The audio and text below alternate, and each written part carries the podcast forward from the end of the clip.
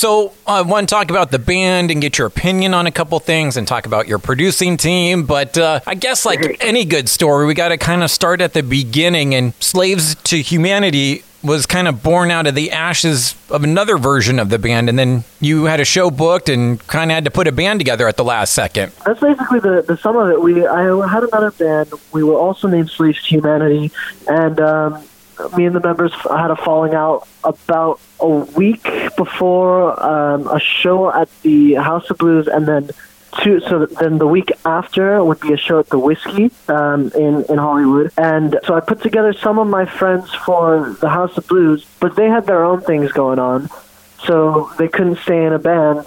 And so I went online and found a website called Bandmix, and it's kind of like I, I like to say it's it's like Tinder for bands. um, but uh, it, I found all of my members on on Bandmix, which was sick. And we met the week of the show at the Whiskey. We were opening up for Alien Ant Farm, and um, then we played the Whiskey on. I think it was that Saturday. We played the Whiskey. Wow. And it was like our first show. One, we only had one week of practice. We had no clue how it was going to go. Our bass player, Nathan, never played a show in his life before. but the, we, we did it, and it was a lot of fun. And uh, we've been together ever since. That was almost two years ago. Trial by fire, as they say. yeah. You know, I was curious. us in there. I was curious for you how it got going. I'm always amazed by singers because I can't sing one iota, but I'm always curious with with pe- those people that are like, "Yeah, I'm going to be a singer." Were you like classically trained or shower trained, or how did how did the singing bug hit you? Well, I, I was singing when I was very little. I was a huge Michael Jackson fan. I, I was singing all his songs. Uh, knew all the lyrics. I knew all the dance moves. I, I could do it all when I was very young. And then as I got older, I got into guitar. And I saw um, Slash play with his with his solo career band with Myles Kennedy and the Conspirators. Right. I, I was super into guitar because Slash was awesome and I wanted to play like Slash. But as I started listening to Slash more, I started getting more into Myles Kennedy Ah. and Alter Bridge and his his band and uh, and all that. I was blown away and I'm like, this is what I want to do. And then I wanted to play guitar at the same time, and eventually that just doesn't work out. I mean, there are people in the world that that can do it and they do it very well. It's a skill that that really requires like a lot of focus on both like parts and I couldn't focus on either if I had the other in my hand. So I ended up just I ended up just saying, okay, I'm I'll, I'm just gonna sing. And um, I wasn't really trained. Uh, now I have a vocal coach. His name is uh, David Stroud. Besides that, I, I've never I didn't do any vocal training at all until I got into the studio with our producers for Battleground. So that's crazy, but you know, it makes sense that you would put down the guitar since you already had the MJ dance moves down. Then you could just focus on the dancing and singing. Exactly. And then, you know, it's funny. I, I didn't realize it at the time, but doing my homework, I did see you guys open for Adema last year at the uh, House of Blues of Anaheim show. Did you? That's awesome. You know, I didn't know anything about the band, but I was like, who are these kids? How great is this that they're playing opening up for Adema and all super talented? How was that? I mean, imagine that show came through Ryan, right? Yeah, that came through Ryan. How did you initially hook up with Ryan and Amir? Uh, our first manager, uh, he was he was a really cool guy. He uh, uh, managed us for a year for our first kind of year together, and um, he had taken us to a uh, the Newport Film and Music Festival, which was um, at Fashion Island, and a bunch of these like old old rockers, like giant names and stuff. They were all there. They introduced us to um, Ryan first, and Ryan was the first person we met there and instantly he was like who are these kids i want to eat their souls and be young that was the first that was the first thing he told he told us first sentence who are these kids i want to eat their souls and take their age and we knew right then and there we're like this guy is going to be the guy we met Ryan at the film festival, and we honestly had no clue if we were ever going to see him again. And then a couple of months later, we ended up having him and Amir, Amir Derakh, join. He was with Ryan and Orgy, Yeah, and with him and his current band, Julien-K. right. They both kind of came to a practice and watched us play for a little bit, and they said, "Okay, let's well, let's work." And we got to work, and I think like two months later, we finished recording Battleground and Riot Act, which was awesome. Yeah, I really love Riot Act. I mean, I know I know Battleground has kind of been the focus, but for me, uh, Riot Act was the, the one that jumped out to me. Oh yeah, I that one is definitely one of my favorites that we've recorded. But when when we released when we released them, it, it was just not good timing to have have both of them out. So we're probably going to do a, a re-release with Riot Act and, and see how it goes because that's a really solid song. You're gonna do an EP. What's kind of the the plan strategy for 2021? So as of right now, we are in the studio recording a full-length album. We don't want to wait for labels. We don't want to wait for anybody. We're just going straight for it. We want to get music out to everybody because we love what we do and we want everybody to hear what we do. You know, we want everybody to hear the work that we've been putting in. So as of right now, we are more than halfway through for a full-length album. Awesome. And uh, any idea of how many songs you're looking? 10, 12? What are you thinking? Uh, 12 to 15. Oh wow. 12 to 15. But we want to jam pack it, you know? And then when do you think it'll be out? I don't know when the full length would be out, but I do know that we are we're planning on releasing another single by March. Okay. So a little little drip marketing kind of keep dropping songs here and there along the way. Just to keep everybody interested, just Yeah. to keep everybody hearing hearing what we're doing. I was watching the uh, live stream from downtown Riverside, which is cool to see you playing in the IE. How did that come about? Oh, that was that was awesome. So our sound guy, uh, Tyler, awesome guy. He does our sound. He does the sound for all of our shows.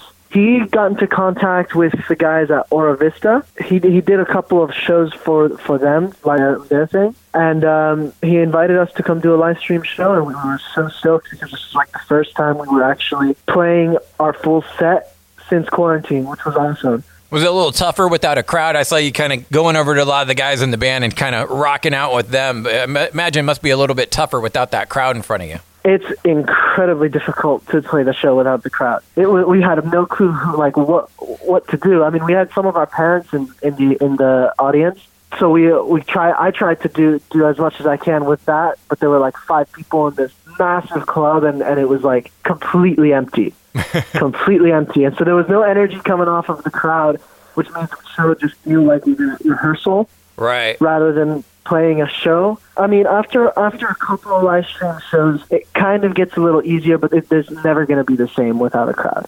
Especially with mom in the audience. It's not like she's going to be going nuts and headbanging for you or anything.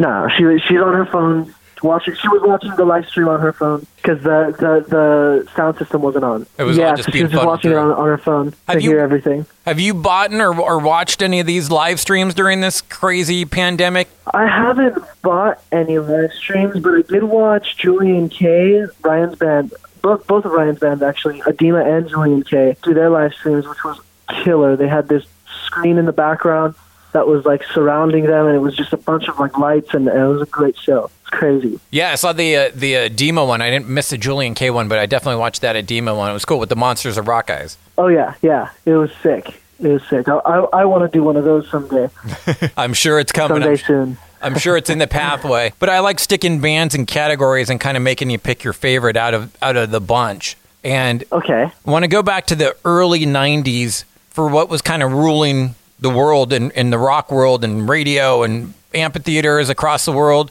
for what I lovingly call the Flannel Five. so The this, Flannel Five. yeah, this is going to be consistent of Nirvana, Pearl Jam, Stone Temple Pilots, Soundgarden, Alice in Chains, and I'm curious out of those five, your numero uno. Got to pick one out of those five. Soundgarden. Soundgarden. I knew it was going to be that, but tell me why. Expand mm. on that a little bit. So all of those bands that you just named are incredible. They have kind of shaped my music taste since I was very young. My dad used to listen to all those bands when I was very young, and we'd listen to them in the car. But every time a song like Black Hole Sun or Spoonman or Burden in My Hand comes up, automatically Chris Cornell's voice grabbed my attention. Everybody else, I feel, tried to do their own kind of thing, and it didn't hit the same way for me as Chris Cornell's voice did. And so to this day, anything involving Chris Cornell, he just released his, he just released a whole album of his covers, Right. and they're just incredible. I don't think there's going to be a, another singer like Cornell. I think you're right on that. I mean, it, the amazing thing was his voice, how effortless it was, and he wrote a lot of those guitar parts and all like crazy time signatures and stuff too. a pain in the butt to try and play. I used to in School of Rock play play a couple of Soundgarden covers, and I'd sing sing and play them, and we did Rusty Cage, and it was impossible, impossible. I don't know how he did it, but he was a monster when it came to that stuff. Did you ever see online where uh, he, he played one? He played the Metallica uh, one yeah. and the U two Metallica's- one Metallica's one. and and U 2's one, and I forget I forget now which way it was, but he did one where he played the music and one where he did the lyrics. Like incredible! Like I, I can't even wrap my head around doing that, let alone playing it like he did. He he's in, insane. He did um Sinead O'Connor's "Nothing Compares to You," Yeah, and he uh, he made it his own, and it was something else, something else. and There will never be another voice like his. if you had to pick one song for us to play on the radio, which which one do we want to play from Soundgarden? From Soundgarden, "Burden in My Hand." Love it, love it. And That's I, my favorite Soundgarden song. Ironically, I was just talking to uh, Wes Scantlin from Puddle of Mudd, and that's the one he picked too. Oh, really? Yeah. That's awesome. And That's I imagine I I knew you were, where you were going to go with the Soundgarden thing, but I imagine that's kind of where the Sunset Grunge title that you guys created came up with. A little bit of Chris Cornell, a little bit of Slash. Definitely, definitely a little, little bit of Cornell, a little bit of Slash, a little bit of Alice in Chains, and a little bit of Motley. All of that is kind of like summing up what we do. The the big thing for us when it comes to Sunset Grunge is grunge had this angsty kind of power to it, and the Sunset Rock, you know, kind of Motley Crue, Guns N' Roses, Great White, all of that, all those hair metal bands had these crazy good like riffs and melodies and and all of that musically, and that's what we try we we tr- we're trying to do with our music, and that's that's kind of where where we like to go is that kind of mix between the the riffing of the Sunset era and the angsty you know power of the grunge movement. Lyrically, both of those eras are completely on opposite sides. Yes. Certainly, the They're '80s they're era on was all completely different sides. party, and then and then the grunge, the flannel five era was more depression. Where do you come down lyrically? Lyrically, I I kind of associate more with the grungy kind of uh, you know darker depression kind of thing. Mostly because I mean the grunge era was so big because it was relatable. Everybody could relate to what all these singers were singing about. That still hasn't changed. I mean now we have music talking about you know drugs, sex, and and money, right? Or, or like um, Cardi B's new song. What is it? Uh, the, Whatever the. WAP. Yeah. Yeah, Yeah, where I mean, how can you relate to that? how can you? I mean, not. I mean, Cardi B is amazing. I mean, lyrically, how how how can you relate to that? And I don't I don't want to write a song that people can't listen to and read the lyrics and be like, yeah, that's that's right. That's how I feel. That's how it is. You know. sticking on that topic, being so young, how do you write lyrics with such depth and meaning like a lot of like Chris Cornell did? I mean, without that life experience, do you try to pick a topic or are you writing from experience? I imagine more topic driven, right? For the most part, it's more topic driven. One thing is is with this this new day and age with with you know technology and the internet and whatever. A lot of kids my age and people my age are experiencing things that older people back in the 90s were experiencing after partying and doing drugs and all that. But I like to think it's it's the it's the social media and the electronics that kind of does it. It's a it's a kind of a powerful thing to have, you know. Having access to everything in the world in one tablet is kind of powerful and and it invokes a lot of emotion and, and a lot of feeling and a lot of that kind of um, a lot of that kind of takes place now in our teen years as as a teenager yeah we we have we have depression we have uh, moments where we just feel completely helpless and especially now that we're we're so accustomed to speaking out online rather than in person it's harder to get over something like that can't express our feelings the same way as as uh, as easily as as we want it to you know You had to grow up quicker almost. Almost, yeah. We uh, with this with the whole new world, or how how the world is right now. We we had to grow up quicker, especially now um, during this quarantine kind of COVID nineteen phase.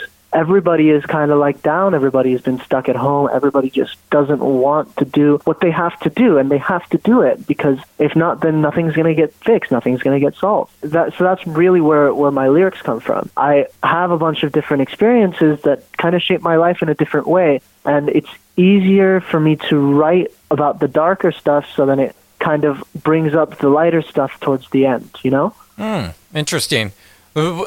Let me pose this question to you. What do you think happens first? You return to school or your album comes out? Oh, uh, my album comes out. Our album comes out. That's that's definitely the first thing that's going to happen. I don't think we're going to be coming back to school anytime soon. So then, uh, what grade are you in at this point? I'm a junior in high school, and so next year I'll be a senior. Yeah. Dang. So you're going to have an album out produced by Ryan and Amir and not even have graduated high school yet. That's the plan. That's the plan. Insane. Insane. Appreciate all the time. Aiden, uh, another one for you, a little music game. Since we did like the 90s, right? I'm going to push that from the early 90s, which was the Flannel 5. Let's take it more into the late 90s and early 2000s. And we did five before, so now we'll add one to it for six for what I like to call the nu metal six pack. All right. So this is going to be Rage Against the Machine, Korn, Linkin Park, Slipknot, Disturbed, or System of a Down. For me, it's Linkin Park. Tell me why. Tell me why. It kind of goes back to what I was saying about Soundgarden. Chester Bennington is phenomenal. I remember, um, I think one of the first songs that I remember hearing his voice on wasn't actually one of the Linkin Park songs. It was a um, version of Home Sweet Home from Motley Crue that he did. Oh, weird. With uh, and yeah, I know, it, and it was incredible. I was like, "Who is this singer?" And I realized, I mean, it's Linkin Park, the guy from Linkin Park, and I knew who Linkin Park was because my older brother was super into them. Listening to him do "Home Sweet Home" was kind of the first thing that really caught my attention when it came to Chester Bennington. And his voice, like Cornell's, can't be replicated. He's he's in his own spot vocally, where it's like his voice is so unique and it's his lyrics are so powerful something something different something new something that people didn't hear before that and it made an impression. And that's my favorite part about chester bennington is that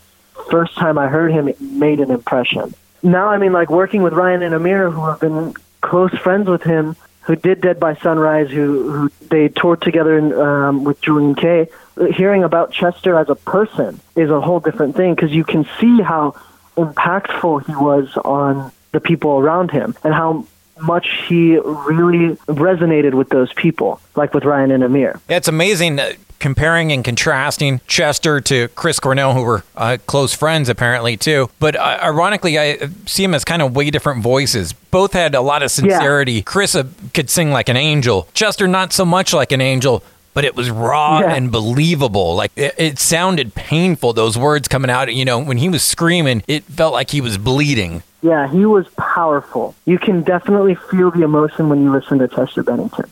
That's why I love him. Pick a uh, pick a Linkin Park tune for us to play on the radio. One more light. Oh, not one of their harder ones. Going with the new one. Yeah, I love it. I think it. that song is incredibly powerful. It's just, it's definitely one of my favorites. All right, last question for you, Aiden. Let's get out of music for one second. if we can. All I know it's tough. I know it's tough because we're all music geeks. That's why you do what you do. That's what I do on the radio And But let's jump out of music for one second. It's a fill in the blank question, and it goes like this: All right. When it comes to blank, I spare no expense. What's the one thing that you got to have when it comes out? Is it a game? Is it a shoe? What what is it? What's what's your thing? What's your thing outside of music? My thing outside of music, and if it's com- completely outside of music, right? Yeah, not the music. Not allowed. To, all right. It is. Um, it's video games. Re- really into video games when I was younger, and um, so I mean now now I'm, I I focus a lot on music, but in my spare time I'll sit down with a controller and play some Xbox or something like that. or I'll sit on the computer and I'll, I'll you know play some Minecraft or whatever. You know something.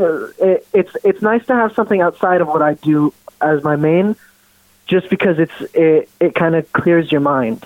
Yeah. Yeah, I think you go insane if you just do music all the time. Exactly. Same thing over and over again. It just gets hard. It gets Yeah. hard. Yeah, totally makes sense. Beautiful, man. Thank you so much for the time. Bye. Bye. Dude, you rock. Thank you so much for checking out the entire podcast.